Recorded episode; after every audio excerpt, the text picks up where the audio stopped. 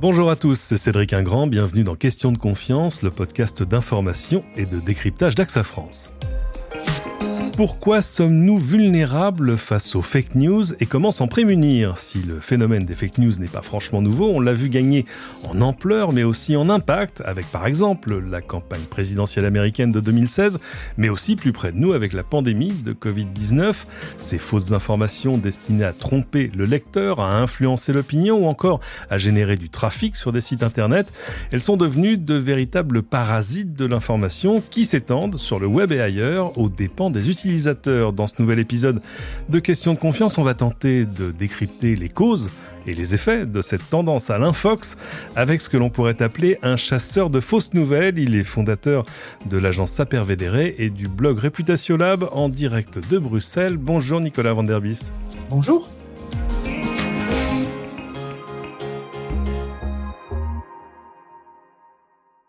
Alors, vous êtes bruxellois, je le disais, vous êtes le fondateur de Saper Védéré, qui est une agence qui s'occupe généralement de la réputation des, entreprises en ligne. Saper Védéré, ça veut dire savoir voir, mais, mais, mais voir quoi au juste? Bah Justement, on est dans un monde de plus en plus complexe euh, et donc il y a un besoin non plus simplement interpréter les choses, mais les voir, les comprendre et les appréhender. C'est pour ça que le slogan de Saper Védéré, c'est We see, you know. Euh, nous voyons et finalement les clients, euh, les clients savent. Et on est exactement dans ce qu'on va un peu parler d'aujourd'hui, à un, identifier une information, deux, lui donner du sens, et trois, qu'est-ce qu'on en fait?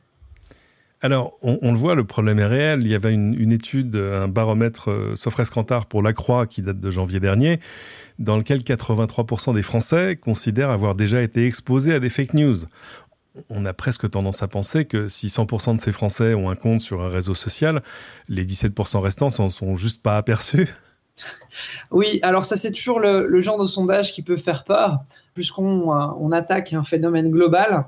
Or, euh, une fausse information, ça se croise tout le temps, à n'importe quel moment, euh, avec le phénomène des rumeurs, avec les phénomènes des, légendes urbaines, avec les phénomènes parfois d'erreurs journalistiques. Et donc, en fait, euh, si vous demandez à un Français s'il n'a pas vu une fausse information pendant un an, s'il vous dit non, c'est qu'il est quand même assez naïf ou très peu informé. Euh, comment est-ce que vous définissez la fake news d'ailleurs? Est-ce qu'on sépare d'un côté, euh, vous le disiez par exemple, l'erreur journalistique, ça ça peut exister, et puis euh, des choses où il y a une intention de mal informer ou désinformer? Alors, ça a été tout un champ euh, depuis 2017, notamment au niveau de la Commission européenne. La Commission européenne a fait tout un certain nombre de choses, parfois inutiles et parfois euh, longues.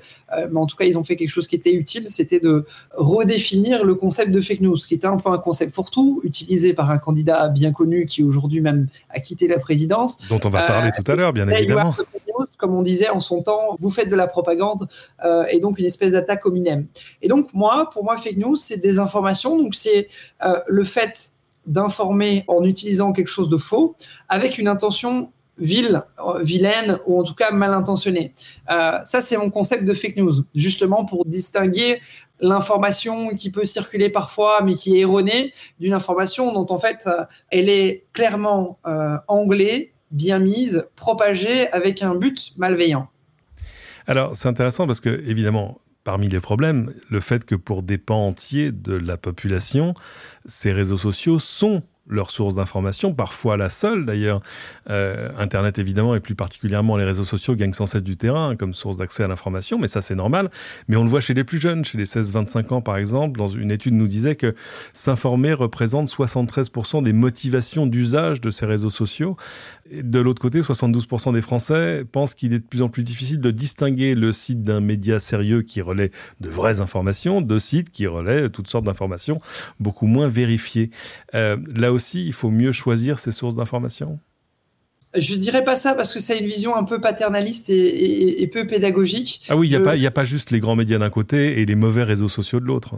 Oui, exactement. Je pense qu'il faut le remettre d'abord dans un contexte euh, pour comprendre en fait pourquoi ça pose problème euh, et pourquoi il y a des bonnes choses et, poser les, doigts là où ça fait mal.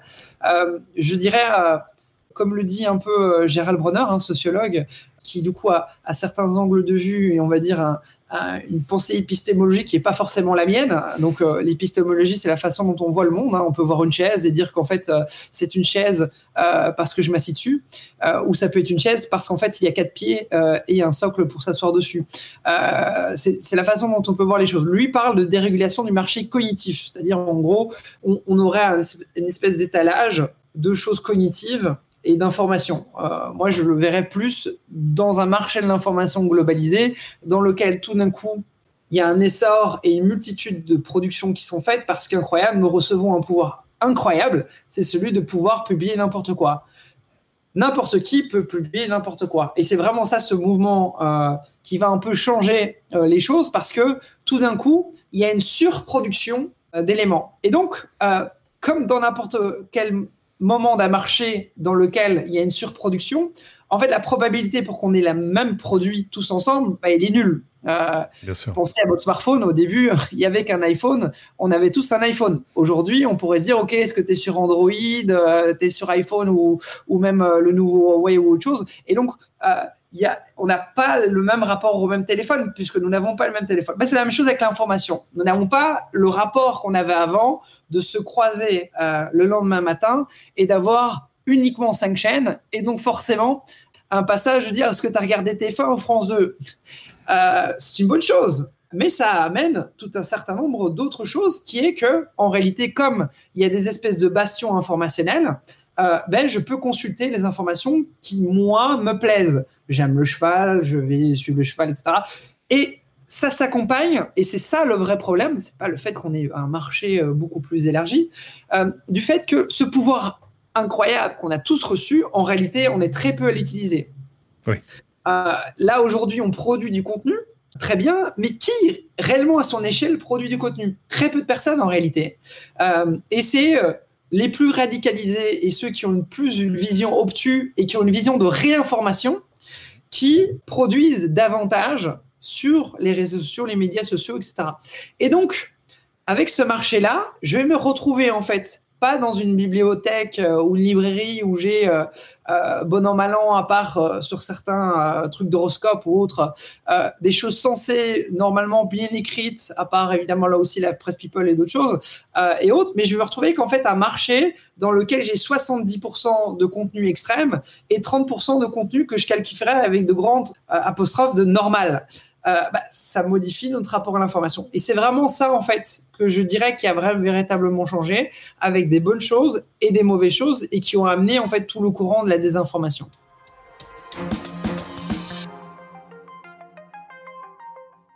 Alors c'est intéressant parce que évidemment la question de se de savoir pourquoi est-ce que ces choses ont du succès. Vous le disiez, il y a finalement peu de gens qui produisent de l'information, il y a énormément de gens qui la partagent derrière. Prenons, je sais pas, une fake news qui fasse pas débat. Euh, non, il n'y a pas de puce 5G dans les vaccins anti-Covid et elles ne sont pas là euh, pour. Euh, c'est pas quelque chose qui a été inventé par Bill Gates, par exemple. Ben, pour autant, cette chose, on la retrouve sous différentes formes, des, des mèmes, des images, des messages, etc., etc., sous différentes formes depuis des mois, depuis un an presque. Alors que la, réalité de ce qui se cache derrière, elle ne fait pas débat. Du coup, la, question que je me posais, c'est c'est quoi les causes principales de cette viralité? Pourquoi est-ce que ça marche? Est-ce que le problème, c'est c'est pas d'abord le, facteur humain? Parce que on a tous, en fait, des mécanismes psychologiques qui nous rendent plus vulnérables, ce que les psychologues appelleraient des, biais cognitifs. Oui, alors là, on va rentrer dans ce qui est le passionnant euh, et ce qui, moi, me pose plus de problèmes que de réponses qui est qu'en réalité, euh, vous avez dit plusieurs fois, ça fonctionne, ça marche. Mais qu'est-ce que ça veut dire, ça fonctionne Qu'est-ce que ça veut dire, ça marche? Ça veut dire que euh, ces infos-là sont, sont disséminées au-delà de ceux qui les créent. Oui, mais on, attaque en fait la, vision même de la statistique et du vivre ensemble. C'est les deux choses ensemble mis bout à bout. Euh, moi, je dis souvent en fait que le thermomètre est cassé, le thermomètre de l'opinion, le thermomètre des choses. On ne sait plus en fait. On, navigue à travers des territoires dans lesquels il est impossible d'avoir une certaine vision de ce que euh, on appellerait l'opinion publique et que Bourdieu disait l'opinion publique ça n'existe pas. Ben, j'aurais tendance à dire que c'est encore plus le cas qu'auparavant. Euh, et le fait que en fait un, article puisse être partagé 20 000 fois, on a l'impression que c'est énorme parce qu'on le compare à d'autres articles de la presse traditionnelle, comme un article boursier, autre chose, quelque chose qu'on aurait catégorisé dans la chaîne de l'information comme étant important et qui aurait fait les premières minutes d'un journal ou les premières pages d'un mhm. journal versus les parties moins intéressantes, moins importantes qui sont sportives. Et en fait, les réseaux sociaux, c'est le contraire. C'est les dernières pages du journal qui suscitent davantage de partage. Le partage, c'est une unité, un, indicateur de succès, comme on dit dans l'entreprise, un KPI, euh, qui en réalité est assez aussi, qui est également un biais. Pourquoi? Mais une actualité normale, encore une fois, je mets tous les guillemets euh, qu'il faut autour parce que voilà, mais on va dire de une information économique ou une information sur quelque chose qui ferait la une des médias, etc. Euh, ben, elle va pas avoir autant de coefficients de partage qu'une actualité qui est dans la même chose. Et en fait, c'est un autre indicateur auquel on n'a pas accès, qui est dans quelle mesure une fake news a été vue, une désinformation a été vue, où on remarque qu'en fait, il y a beaucoup de personnes qui partagent, euh, mais pas forcément euh, beaucoup d'impact au final. Et c'est ça le problème. C'est-à-dire que là, on a des manifestations tous les samedis. Mhm. On a un indicateur clair, celui de la vaccination. Il y a 80% de la population française de plus de 18 ans qui est vaccinée. Et pour autant, on a des gens qui sont dans la rue qui ne veulent pas de la vaccination. Et, et ils sont 200 000 mais ils sont 200 000 extrêmement radicalisés, extrêmement organisés, et ils représentent une frange minoritaire de la population, mais qui produit normalement des manifestations qui étaient de l'ordre du majoritaire auparavant. Et c'est ça qui est passionnant en réalité. Pourquoi? Parce qu'avant, il fallait des organes syndicaux, euh, euh, professionnels ou des grands effets de trigger sur l'opinion, de déclenchement de l'opinion. En Belgique, par exemple, c'est la marche blanche avec euh, euh, du trou, c'est ce genre de choses où tout d'un coup un peuple se réveille et dans la rue il y a un million. Euh, ou, les, attentats de 2015, oui, bien sûr. Voilà, ces choses-là, elles mobilisent. Mais en réalité, aujourd'hui, il est devenu très facile en fait de s'organiser, de se rassembler. Il est difficile d'avoir des dispositifs majoritaires. On a parlé de biais cognitifs et d'autres choses. Il y a ce qu'on appelle en anglais le wagon effect, qui est un effet d'entraînement qui stipule qu'en fait que quand vous avez aucun avis sur un fait de société ou autre chose, vous avez tendance à suivre la majorité. C'est la fameuse sagesse des foules. Euh, vous allez dire bon, si tout le monde va vers là, c'est que forcément, euh, bah, c'est le bon chemin. Mhm. Euh, et, et, donc, vous avez des effets d'entraînement. Si tout d'un coup, vous êtes anti-vax euh, ou vous êtes anti-avortement ou d'autres choses, c'est-à-dire des expressions normalement minoritaires dans la population générale, vous aviez tendance à, la, euh, à la restreindre, à ne pas parler publiquement de quel était votre avis et d'autres choses. Or, aujourd'hui, vous avez des espaces numériques où des gens pensent comme vous. Et donc, vous pouvez avoir une espèce d'illusion de majorité dans votre minorité, qui est un mécanisme. ça peut valider la croyance que vous aviez oui, en tout cas de dire vous n'êtes pas seul. ma question en fait, c'est pourquoi est-ce qu'on croit une information quand elle se, présente à vous. Euh, on parlait des biais, on, connaît le biais de confirmation, c'est-à-dire euh, vous tombez sur une information qui confirme vos croyances antérieures, évidemment vous allez avoir tendance à, y croire. Euh, il y a aussi un biais de proportionnalité, c'est-à-dire que si par exemple vous retrouvez le même mime, la même fausse info traitée de façon différente trois fois sur vos réseaux sociaux, bah évidemment cette répétition va, avoir tendance à vous pousser à y croire. Bref, il y a beaucoup de choses, mais ce qui est intéressant, c'est qu'on on a l'impression que ce sont des choses sur lesquelles de manière organique, j'ai envie de dire, les réseaux sociaux surfent, ne serait-ce que pour encourager la, viralité, pas forcément la viralité des fake news, mais la viralité en général. C'est-à-dire que euh, d'abord, un réseau va finir par vous présenter des choses qui ont un rapport direct avec les choses que vous avez déjà euh, likées, partagées, commentées, etc., etc. Du coup, on s'enferme tous un peu dans une bulle, c'est-à-dire que je sais pas, mon Facebook à moi, je vais avoir des publications de médias, euh, sur mon Twitter, je vais lire Nicolas Van Der Beest, mais euh, mon voisin de bureau, par exemple, bah lui, il va peut-être avoir tout autre chose et on sera chacun de notre côté, tous les deux persuadés qu'on a accès à la bonne info. C'est ça qui me passionne en fait. Euh, c'est ça qui fait que je suis un espèce de savant fou qui s'intéresse euh, énormément à la manière dont les informations circulent et la manière dont l'architecture des réseaux sont organisés on est en fait organisé en communauté. Moi, je parlerai pas de bulle parce qu'en réalité, bulle, ça fait, ça donne l'impression qu'on est euh, replié sur soi-même et qu'il n'y a pas d'interconnexion. Or, il n'y a rien de plus faux. Ça a été prouvé depuis je sais pas combien de temps, les fameux degrés de séparation que les réseaux sociaux ont en fait restreint. ce n'est pas moi, belge, euh, bruxellois d'origine, au sein d'un podcast français, euh, en ayant une boîte franco-française et uh-huh. qui a 30 ans à une agence de 25 personnes qui vous dira que les réseaux sociaux se, euh, font en sorte que vous êtes davantage replié. Moi, ça a été un véritable levier d'ouverture. donc, de bulle, il n'y a pas. Par contre, il y a des phénomènes de communautarisation. Ça, c'est clair et net. Le lien est le chemin de la viralité. Donc, ça veut dire qu'en fait, il faut comprendre comment une information apparaît envers nous ou comment elle n'apparaît pas envers nous. Et c'est ça qui, moi, me passionne et qui est le, nœud du débat. Euh, sur Twitter, nous pouvons suivre qui nous voulons. Je peux suivre quelqu'un d'extrême droite, euh, je peux suivre quelqu'un d'extrême gauche, je peux suivre qui je veux. En réalité, je ne le fais pas. Je m'enferme moi-même dans des choses que j'ai envie de voir. Alors, il se trouve que moi, ce qui m'intéresse, c'est tout c'est l'humain, le sociologique, et donc je suis des gens d'extrême rouge et je suis des gens d'extrême droite qui pour moi sont importants, qui sont des noyaux d'information, je sais que les informations transitent par eux. Mais je ne représente pas la majorité là-dessus. Et donc sur Twitter, on s'organise en réalité autour de trois choses différentes. La première chose, c'est le géographie. Des gens belges se suivent entre eux parce qu'ils sont belges français également, mais on retrouve le même mécanisme au niveau des régions. Si je suis de la région PACA, je vais avoir tendance à suivre d'autres personnes de la région PACA, ne serait-ce que parce que j'ai des amis, des collègues ou des entreprises ou des partenaires. Deuxième levier, le plus fort, c'est celui philosophique, euh, c'est-à-dire des partis politiques ou des mouvements, des syndicats euh, ou une façon de voir le, monde euh, ou de, croire à une cause, la cause animale pour les véganes ou d'autres choses. Et le troisième levier, il est thématique si j'aime le foot, je suis des gens qui aiment le foot. Voilà, ça c'est euh, les, choses. Et donc il est logique que petit à petit, dans certaines bulles, certaines communautés, bah, la communauté foot va parler de foot, la communauté d'extrême droite va parler de choses d'extrême droite, etc. Et le phénomène de bulle, c'est dans quelle mesure en réalité une communauté foot est éloignée d'une communauté végane? C'est ça qui est intéressant. C'est dans quelle mesure en fait la probabilité pour qu'une information qui circule énormément dans la communauté végane apparaissent dans la communauté foot. Et c'est ça les vrais degrés de séparation et c'est ça le phénomène de bulle. Et là, de moi, ce que j'ai pu observer, j'ai vu pas mal de choses. Hein. on m'a parfois attribué des choses comme quoi je regardais le monde entier et pas mal de choses. Bah, je suis passionné. Euh, voilà, il y en a qui aiment le foot justement. Moi, c'est ça qui me passionne.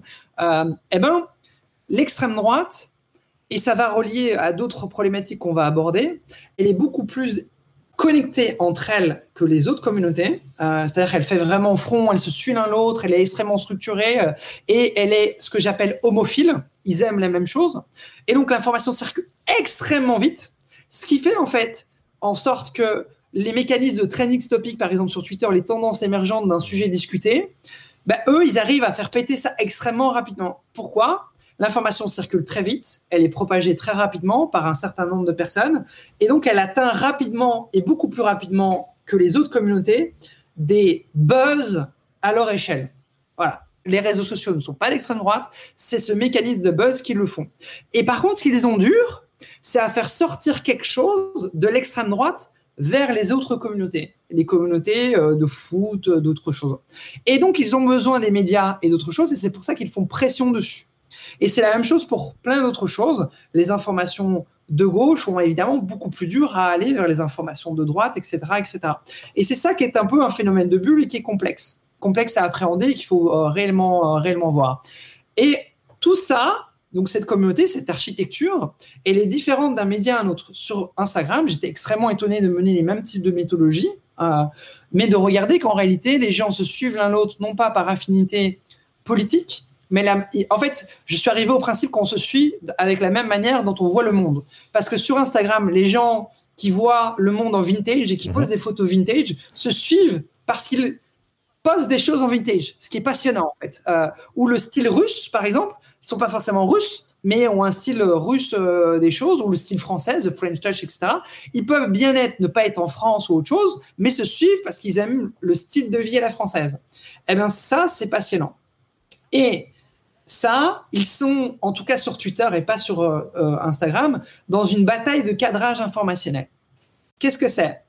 Quand on récupère une information factuelle, un homme est mort, euh, il y a un attentat en, Afghanistan et plein d'autres choses, le fait en réalité, il existe en tant qu'entité mais un fait, il est social par essence, c'est le principe de sociologie ou d'autre chose. Et c'est cette transformation du fait en fait social qui fait en sorte qu'en fait, un certain nombre d'acteurs vont essayer de cadrer informationnellement un même fait en ayant une lecture complètement différente. Les faits circulent avec l'actualité, chaque communauté vient s'y greffer avec sa paire de lunettes, son cadrage de l'information, et voit le fait avec sa propre lunette. Et on mettra jamais des gens qui ont des lunettes différentes dans un lit ensemble en disant oh, on avait quand même raison, on voyait la, même manière, non, c'est pas possible. Et donc, chacun croit ce qu'il veut avec ses paires de lunettes, euh, et chacun est tenté davantage de croire à une information plutôt qu'une autre. Voilà pour euh, une réponse longue, mais qui amène du coup l'architecture des réseaux pourquoi est-ce qu'on croit une information plutôt qu'une autre, euh, et la bataille des réseaux sociaux avec les militants et les plus actifs, les plus radicalisés, parce qu'ils sont en bataille idéologique de cadrage de l'information pour dire les gars, regardez, c'est comme ça qu'il faut regarder ce fait-là et pas autre part.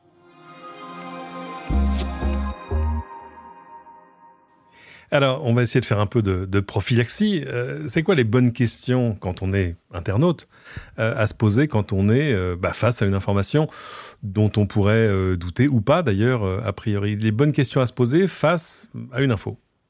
Alors ça, c'est toujours l'angle de l'éducation média par rapport à la désinformation qui considère qu'en fait, ce qu'il faut, c'est éduquer les gens. Or, en réalité, on pourrait avoir un, un manuel, hein. euh, pas de souci euh, de se dire ok, on va regarder en fait la source d'un émetteur. C'est pour ça qu'il y a certains, euh, certains médias comme Le Monde par exemple qui vont étiqueter certains médias plutôt que d'autres pour dire cette source-là tu peux la croire ou tu peux pas la croire. Et effectivement, la méthode journalistique, hein, on vérifie ses sources, on la fait mettre trois fois. Ensuite, il y a le trop beau trop beau pour être vrai. Ça, c'est quand même tellement beau ou tellement incroyable que, bah, quand même, euh, bon, voilà. Et puis, il y a euh, finalement aussi qui relaye une information, qui a un intérêt en fait à la relier euh, derrière. Mais dans la réalité, personne n'a sa, sa, grille de lecture. C'est pour ça d'ailleurs que ça fonctionne. Moi, ça m'est déjà arrivé de relayer des fausses informations juste parce qu'en fait, euh, je suis dans ma timeline, euh, je suis entre deux au rendez-vous, je vois un truc qui exactement prouve le point que j'ai envie de prouver, je réfléchis pas, je vais même pas cliquer dessus et je retweet. La personne qui dit qu'elle euh, est parfaite, magnifique et autre, et qu'elle a sa grille de lecture à chaque fois qu'elle ouvre un article ou une timeline, j'aimerais bien la voir. À mon avis, ça n'existe pas. Ah, ça existe chez les, chez les fact-checkers professionnels, forcément, mais là, c'est de la et même, des formations professionnelles qu'autre chose. une problématique où on s'en, on s'en contrefiche en fait. Parce qu'en réalité, ce n'est pas le nœud du débat. Vraiment pas le nœud du débat. Euh, euh, c'est pas en éduquant mieux ou en ayant une grille de lecture de comment contrer les fake news qu'en réalité on va diminuer le phénomène, mieux l'appréhender ou mieux pouvoir réagir. Parce que je pense que la clé n'est pas tellement là en fait. Euh, pourquoi? Parce que le, la vraie problématique en fait de la désinformation, c'est quand il n'y a plus de vivre ensemble entre une communauté et une autre, c'est-à-dire que on met un fait et avant qu'il soit socialisé, les mecs sont même pas d'accord sur le fait euh, ou vont dire non mais t'as de toute façon tort avant même que le fait arrive.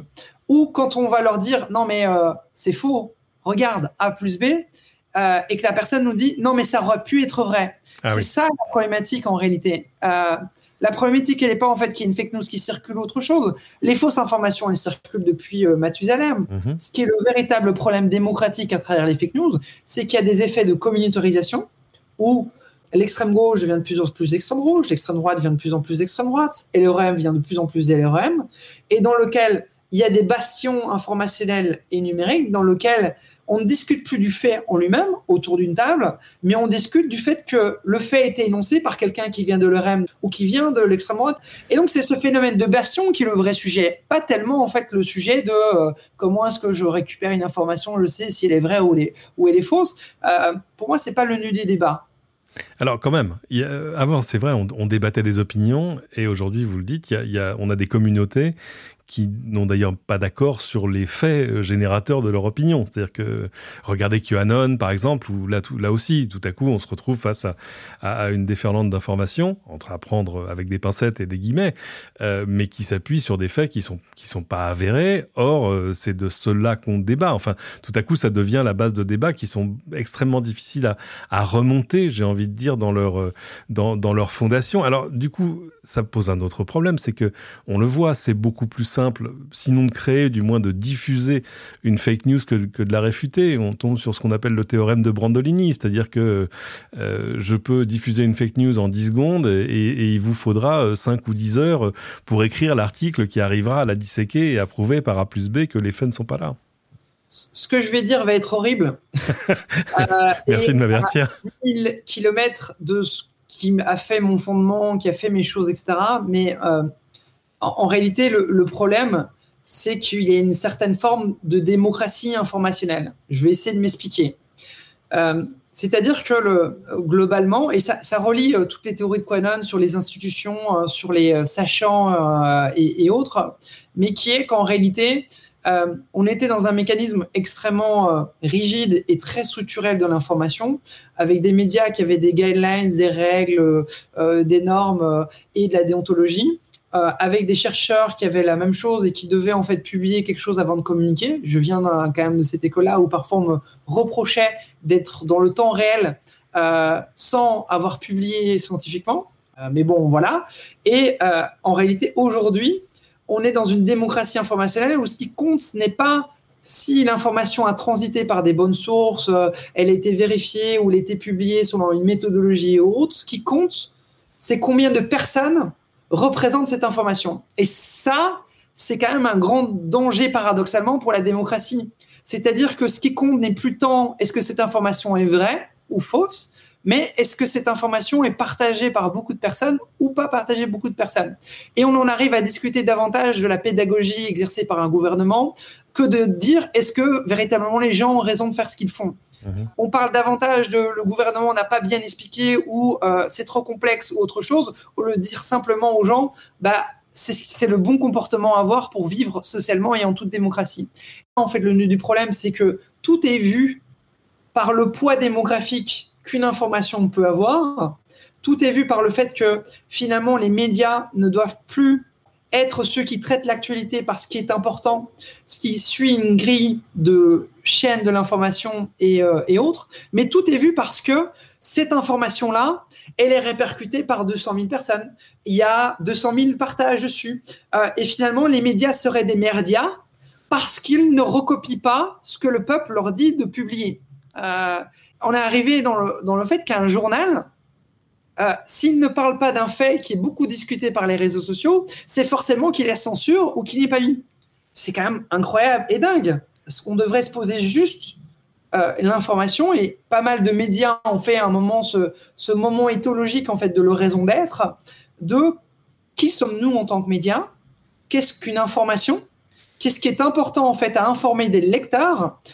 Et ça, on l'a un peu perdu. Et aujourd'hui, on arrive à un essor de ce qu'il y a toujours eu, qui est la presse d'opinion, mais dans lequel on mettait au milieu de la table les faits et les informations, et ensuite quelqu'un venait à poser une paire de lunettes, et c'en était même érigé comme une très bonne pratique journalistique d'anglais journalistiquement un papier. L'information est à l'intérieur, le citoyen peut juger en ayant fait et cause. Euh, il y a une thèse, antithèse, conclusion, et aujourd'hui, en réalité, il n'y a qu'une thèse, il n'y a plus d'antithèse et il n'y a plus de conclusion.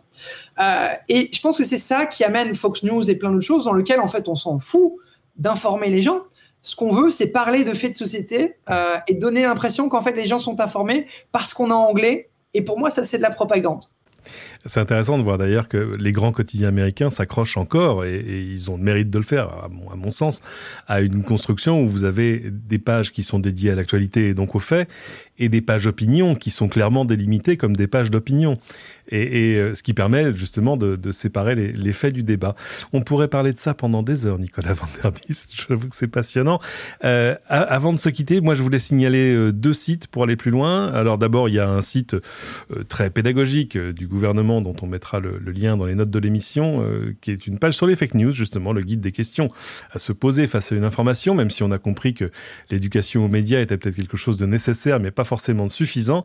Et puis, plus généraliste, signalons aussi euh, sur le site AXA Prévention une page baptisée Intox Détox qui fait le tri entre les vraies et les fausses infos. Alors là, sur un thème précis qui est celui de la santé, mais forcément un thème d'actualité. Euh, avant de se quitter, surtout Nicolas Van Der rappelez-nous où on peut vous retrouver et vous suivre en ligne. bah, sur Twitter avec mon compte Twitter, euh, avec mon nom et prénom, et puis euh, sur Réputation Lab quand j'ai le temps. Alors Réputation Lab, je le rappelle, c'est ce, blog où, mais que vous tenez depuis quoi? Des années? Euh, ça doit faire six ans, je pense. Mhm. qui répertorie à la fois des fake news, mais aussi euh, euh, des bad buzz dont les entreprises sont, sont victimes. Il y, a, plein de choses passionnantes. Il y a des choses qui, qui moi, m'ont remis à l'esprit de, de, vieilles actualités assez, assez intéressantes. Alors là aussi, je pense qu'on pourrait faire une autre émission sur comment les entreprises se prémunissent des, des bad buzz, parce que là aussi, leur vie est assez compliquée, mais ça vous permet de travailler quand même. Oui, je ne connais pas la crise. Merci infiniment. C'est ainsi que se termine cet épisode. Merci à tous, à vous de l'avoir suivi. Pensez évidemment à vous abonner à ce podcast si ce n'était déjà fait, ce que je n'ose imaginer. Et puis partagez-le avec vos amis, peut-être pour les remettre sur la voie des vraies informations, surtout s'ils se posent des questions sur leur consommation de médias. Pensez enfin à venir déposer vos commentaires sur votre application de podcast préférée et à très bientôt pour une nouvelle question de confiance.